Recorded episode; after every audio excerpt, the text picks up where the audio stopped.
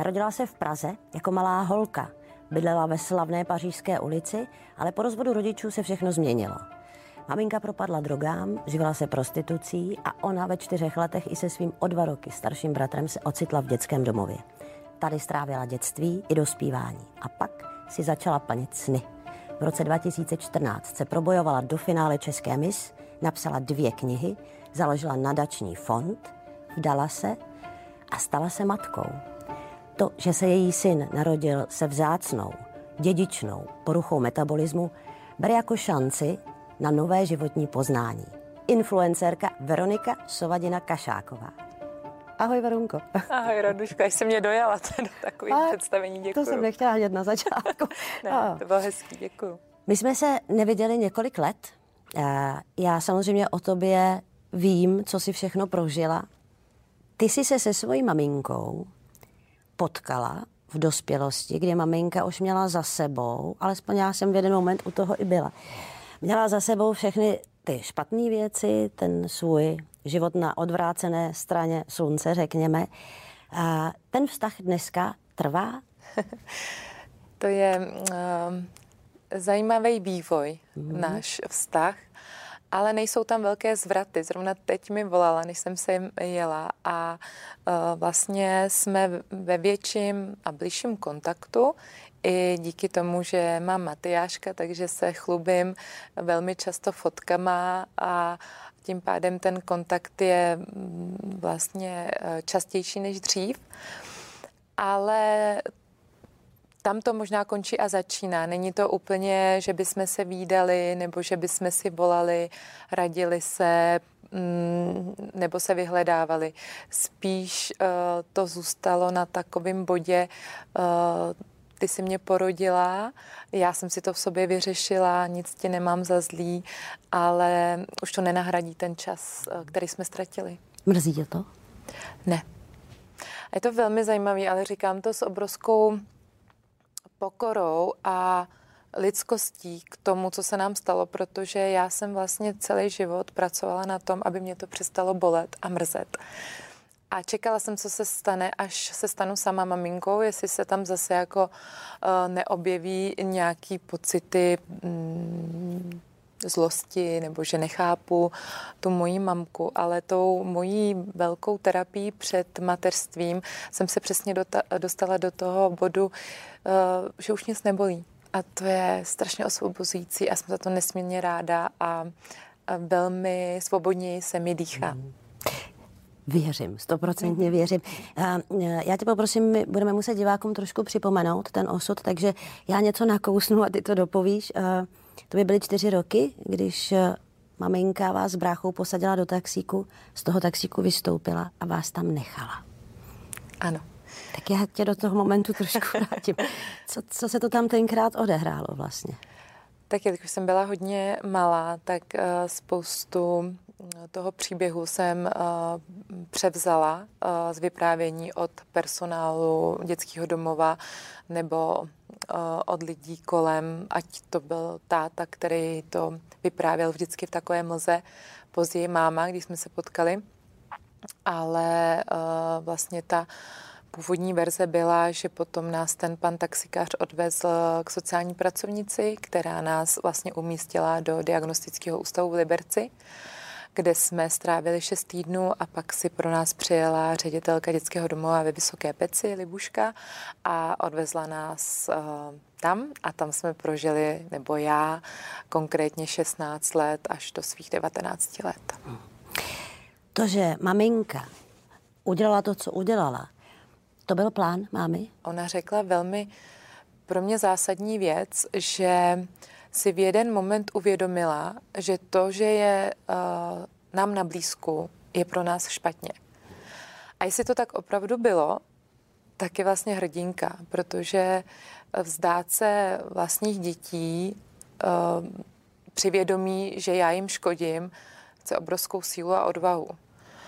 Třeba to dneska takhle omlouvá, ale ono to vlastně v finále bylo dobře, protože kdyby jsme s tou mámou zůstali, tak bych tady určitě dneska neseděla, nebyla by se mě žena, jaká je. A až si to jako logicky v sobě srovnáte a odpustíte, tak jste už vlastně za to i vděčný. Nemyslím si, že to byl mámy plán, že by do mateřství vstupovala s tím, že to nezvládne. Myslím si, že... Nemyslím ten moment konkrétní, kdy vás tam nechala. Nemyslím si taky. Myslím si, že už s ní mávaly drogy a že to rozhodnutí racionální vůbec nepřichází v úvahu pod vlivem drog. Prostě na nás možná opravdu zapomněla v tu chvíli a pak se stalo to, co se stalo. Ona sama vypráví, že ty výkyvy, kdy se v jednu chvíli vrátila zpět do reality a byla bez těch drog a uvědomovala si, co se děje a s náma, že jí to ničilo, že jí to zevnitř úplně užíralo. Tedy ona k těm drogám potom vlastně k ním propadala častěji, aby to asi nemusela vnímat. Myslím si já. Mm. Tam měl ještě velmi zásadní možná důležitou roli táta, který jakoby se vypařil v tu dobu. A on byl taky, myslím si, ten, který nedal souhlas k adopci, na rozdíl od maminky. Mm-hmm. Víš dneska, co to táta vlastně jako konal a proč? Proč on si vás nevzal z toho dětského domova? Biologický táta. Mm-hmm. Ano. S mým tátou jsem vedla velmi silný rozhovory a ty silnější než s mámou, protože ta máma vlastně pro nás bylo normální, že není, ale táta tu výraznou roli v mém životě má a měl i v tom dětství. Tedy to nějaký motivační vzor byl a ve chvíli, kdy vyšla ta knížka a vlastně jsem jí popsala těmi svými slovy, tak se pobouřil a chtěl se k tomu vyjádřit. A já jsem se ho ptala, proč až teď, proč o tom mluvíme v 25 letech, když mě bylo 25. A pak jsem si uvědomila, že když se mnou mluvil, tak jsem tam cítila někde vevnitř toho zraněného kluka, který byl velmi mladý, když se tohle všechno stalo. A připadala jsem si... že kdysi dostal 5 a já ho za to kárám po 15 letech a on si to sám neodpustil. Bylo to velmi silný rozhovory. Doteďka jsou, protože si myslím, že táta se víc za to viní a že nemá úplně lehko na té duši. Tak to na mě působí, jinak je to obrovský silák. Ale když jsem se ho zeptala, tak kde jsi byl, když jsme byli s tou mámou, tak mi nedokáže odpovědět. Řekne mi, že to byla chyba. A že už to nikdy nevrátí zpět a že je dneska velmi šťastný za to, jaký jsou z nás lidi. A tak to většinou končí ten rozhovor a já ho nechci dál trápit. Já už dneska vím, co oni vzali sobě tím, že s námi nebyli. Takže... já jsem si odpověděla na všechny otázky, až když jsem se stala mámou, že vlastně to, co mi celý život chybělo, bylo to, aby mě někdo miloval tak, jako já jsem milovala svého syna. A samozřejmě, že nechápu, kde můj táta byl. A kdyby mi můj manžel s mým synem utek, tak prohledám každý kousek světa, jenom abych ho našla. Takže nechápu je, ale nebudu je soudit už. Mm. Já mám ještě jeden moment, to když jsi byla úplně malinká a maminka se stala závislou na drogách. Já vím, že ty máš střípky zážitků, které nejsou vůbec hezký. Můžeme třeba zmínit i konkretizovat, ale mě zajímá jedna věc. Ty hrůzný zážitky s mámou v tomhle stavu. Myslíš si, že by na nějaké nevědomé úrovni v tu chvíli, že tě ovlivnili v životě? Jistě. Samozřejmě. A můžeme říct jak konkrétně? Velmi zásadně. To ovlivnilo? Velmi zásadně a při pomyšlení, jaký škody pácháme jako rodiče na svých dětech, je vlastně trestný. A moje nejenom máma, ale i můj otec a celkově to prostředí, v kterém jsem vyrůstala, ovlivnilo všechny mý mezilidský vztahy, protože vy se vlastně narodíte už do roli oběti, kdy vás nechtějí, cítíte se nemilovaná, nepřijatá. První ty vztahy vypadaly tak, že ten muž se ke mně choval jako k oběti. Nebyla jsem v těch vztazích šťastná, cítila jsem se nemilovaná, podváděná, že mi lidi lžou a furt jsem takhle měla vzdyženej ten prst a říkala jsem, kdyby ty si byl takovej, tak já bych byla taková, nebo kdyby mě můj táta neopustil, nebo kdyby mě moje máma neopustila. A furt jsem hledala ty viníky a jednou mi můj terapeut hezky řekl, tak zkusíme ten prst obrátit směrem k vám a zkuste se zeptat sama sebe, co ve mně způsobuje, že se ke mně ty lidé tak chovají. A já jsem si uvědomila, že sama pro sebe jsem chudákem. A že veškerý ten vnější svět mi všechny ty zraněný místa zrcadlí. A já jsem potřebovala je znova otevřít, tak jak se tady s tebou bavím, být k sobě upřímná, autentická, prožít znova tu obrovskou bolest, pojmenovat ji a uvědomit si, že ačkoliv ve výsledku bylo dobře, že jsem byla v dětském domově, tak mě prostě máma odložila, nechtěla mě.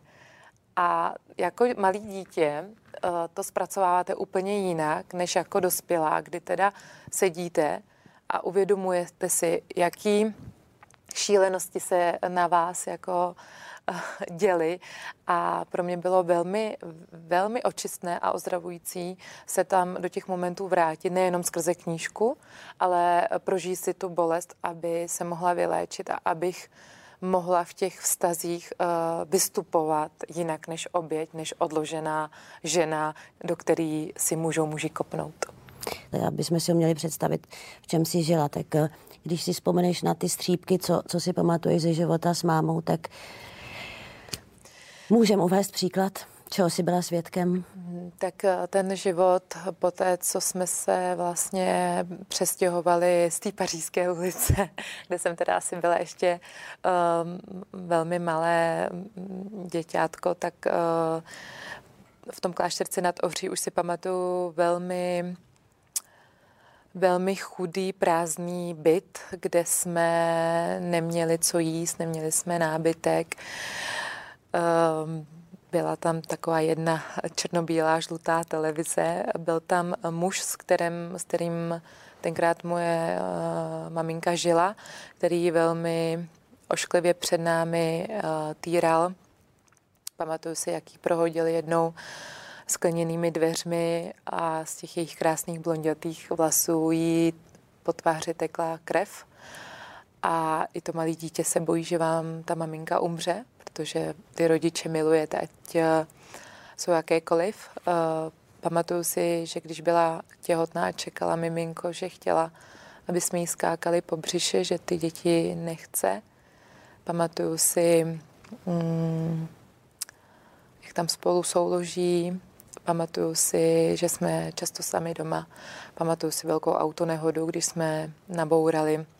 A to jsou takový ty hodně silný momenty, které ve mně zůstaly hlavně pocitově a málo obrazově.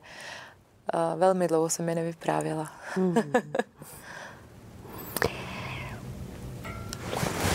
Tam se musel u tebe objevit a zahnízdit velmi silný pocit strachu.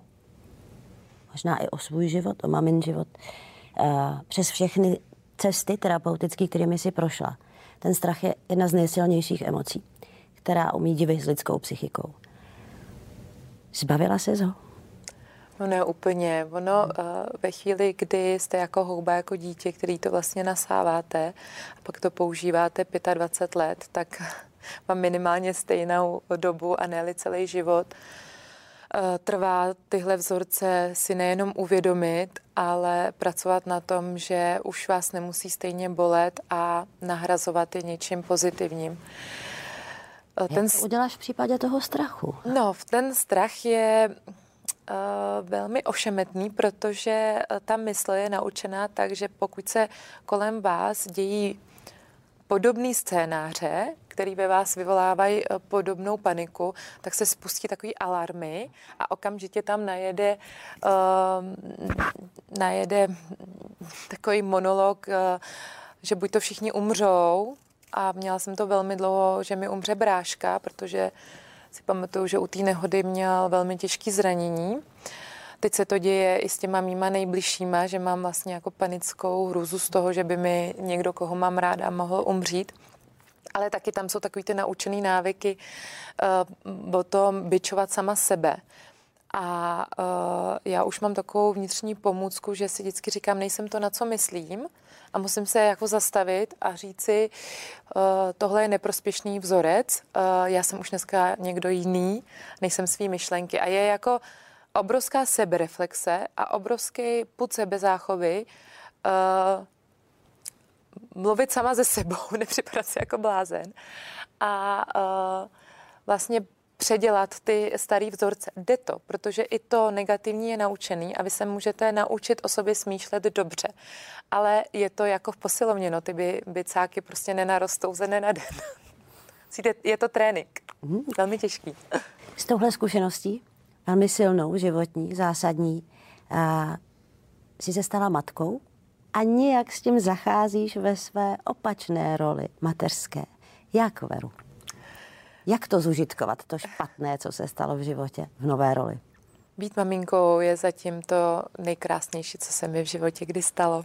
A vždycky, když to říkám, tak se strašně dojímám, protože, jak znova říkám, vůbec ty rodiče těch dětí z dětských domů neví, o co obrali sebe, protože my máme tendenci litovat ty děti, ale je to něco nádherného.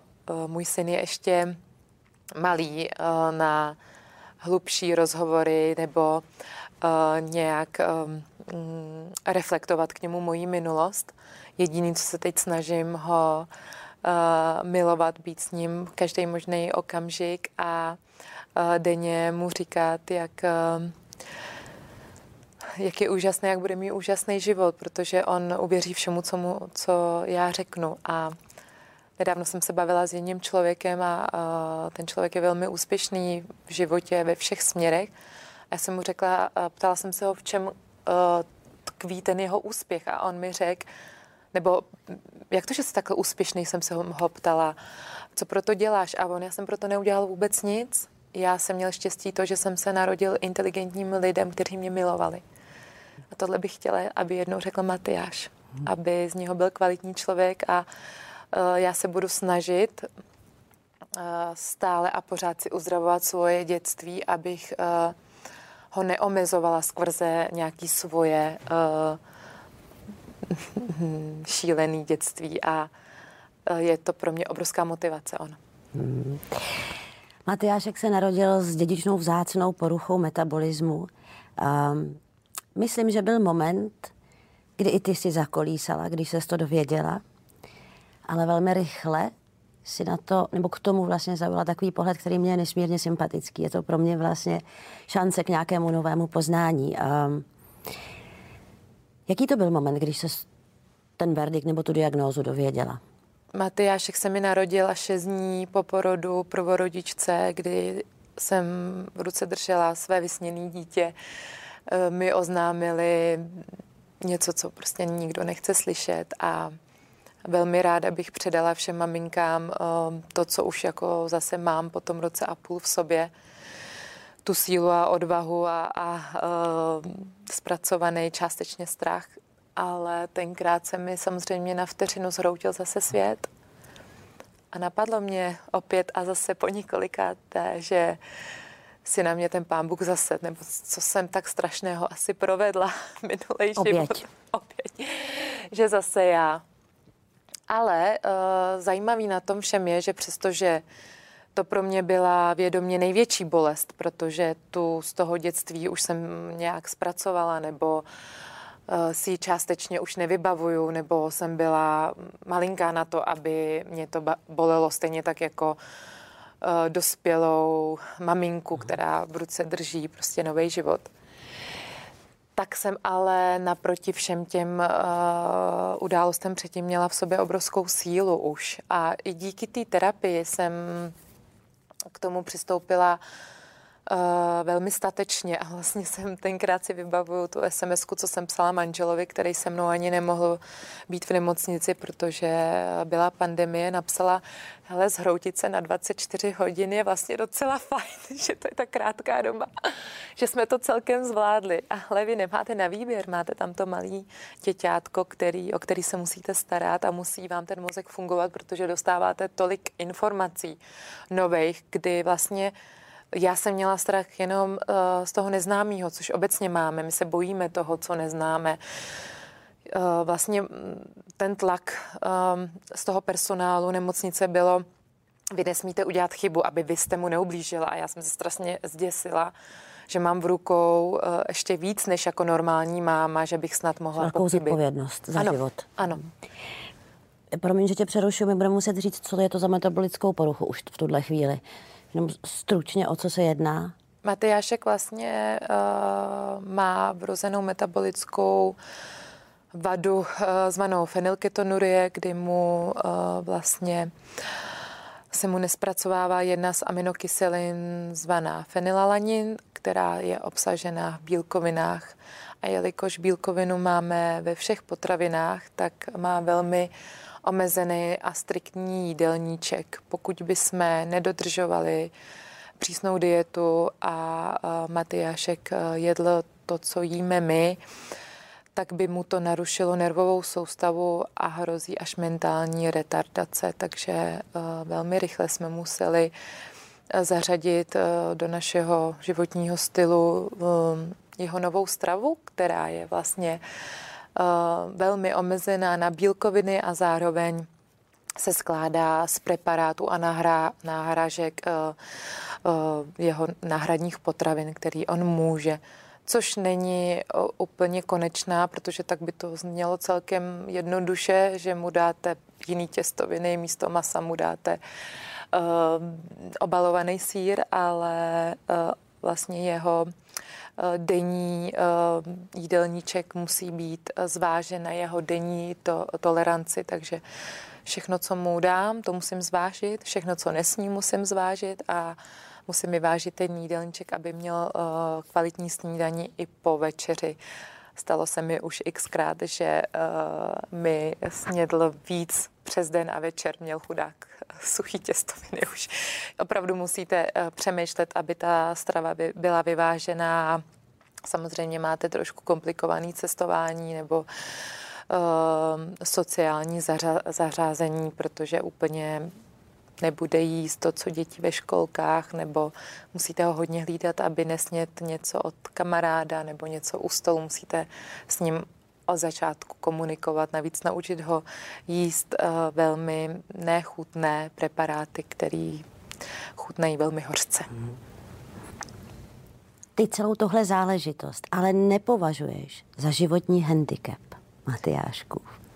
Samozřejmě ne, že ne, to by bylo velmi těžké s tím žít a já jsem si vždycky přála výjimečný dítě, takže zase prostě se splnily moje sny a já tomu říkám, že je to prostě jiný životní styl.